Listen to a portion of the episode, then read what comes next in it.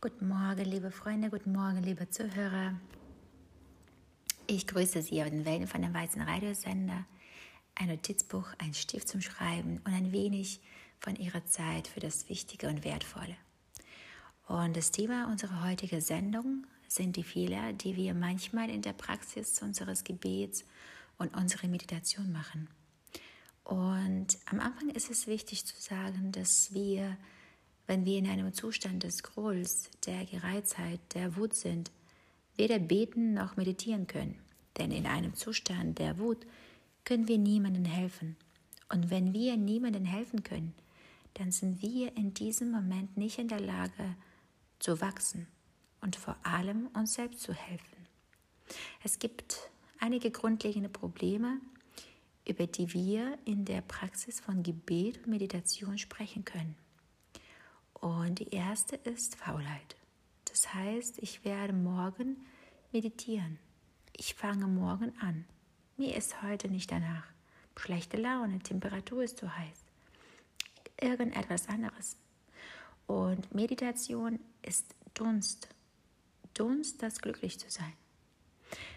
Wenn Sie heute nicht glücklich sein wollen, ist das Ihre Entscheidung.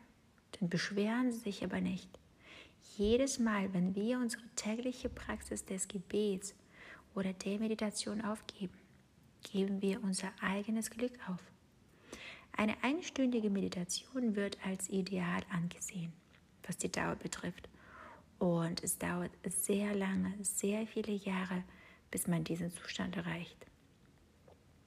Metropolit Antonius Soroschski, der größte Theologe und Priester, sagt, das ideale Gebet dauert etwa eine Stunde. Und wenn Ihre Gebete kurz sind, denken Sie darüber nach, wovor Sie weglaufen. Wenn Sie wirklich Gott suchen, dann wird es in Ihrem Raum bestimmt Menschen geben, die spirituell praktizieren. Und diese werden Sie einladen, die Zeit zu verlängern. Denn wenn wir länger praktizieren, haben wir die Möglichkeit, viel tiefere Dinge zu verstehen. Was ist also zu tun, wenn sie faul sind? Es ist wichtig, über Mitgefühl nachzudenken, sich zu bemühen und sich daran zu erinnern, dass das Wichtigste und gleichzeitig das Schwierigste ist, eine Meditation oder Yogamatte hinzulegen und sich darauf zu setzen. Unsere Gurus sagen, die schlimmste Meditation ist die nicht ausgeführte.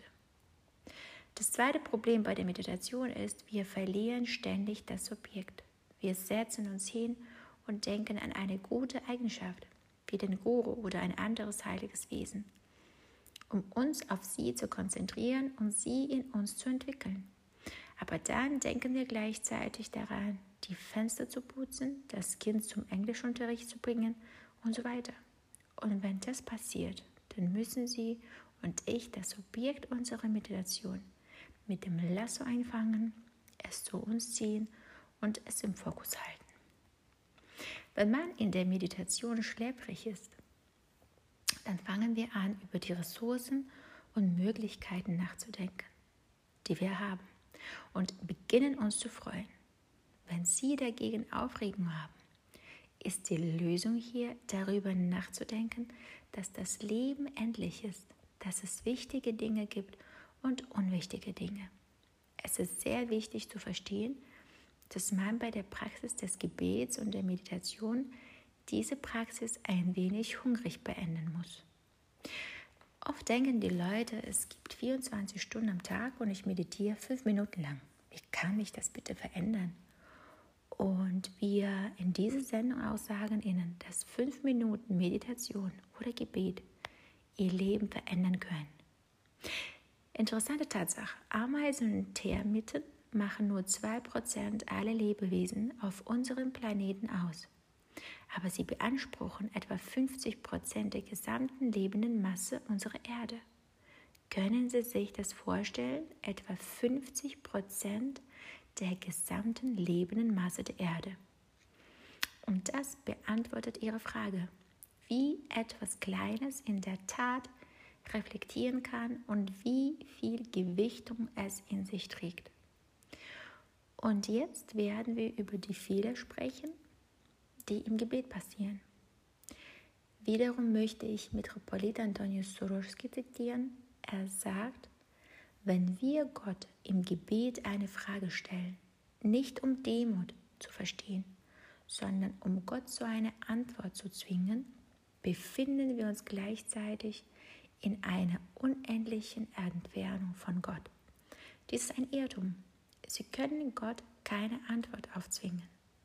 Wenn wir zu Gott kommen, sollten wir nicht versuchen, irgendwelche Emotionen zu zeigen. Das Gebet ist eine Aussage. Alles andere hängt von Gott ab. Anstatt zu beten, um Gottes Willen zu tun, versuchen wir oft, Gott zu überreden, die Dinge so zu gestalten, wie wir es wollen. Also beten wir und bitten um das, was wir wollen. Aber am Ende eines jeden Gebets ist es wichtig hinzufügen, dein Wille geschehe. Um zu lernen, wie man betet, ist es wichtig, dass wir lernen, nicht innerlich zu zappeln. Wenn wir in den Tempel kommen und eine sehr wichtige, dringende Frage haben, ist es wichtig, um das zu bitten, was im Herzen ist. Je weiter, desto tiefer.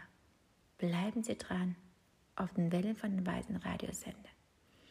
Der weiße Radiosender Liebe in der Tiefe. Mit euch war Elena Taradina. Bis morgen, lieber Freund. Transkriptor Alexander Duschenka Übersetzen gelesen von Svetlana Bosnischewa.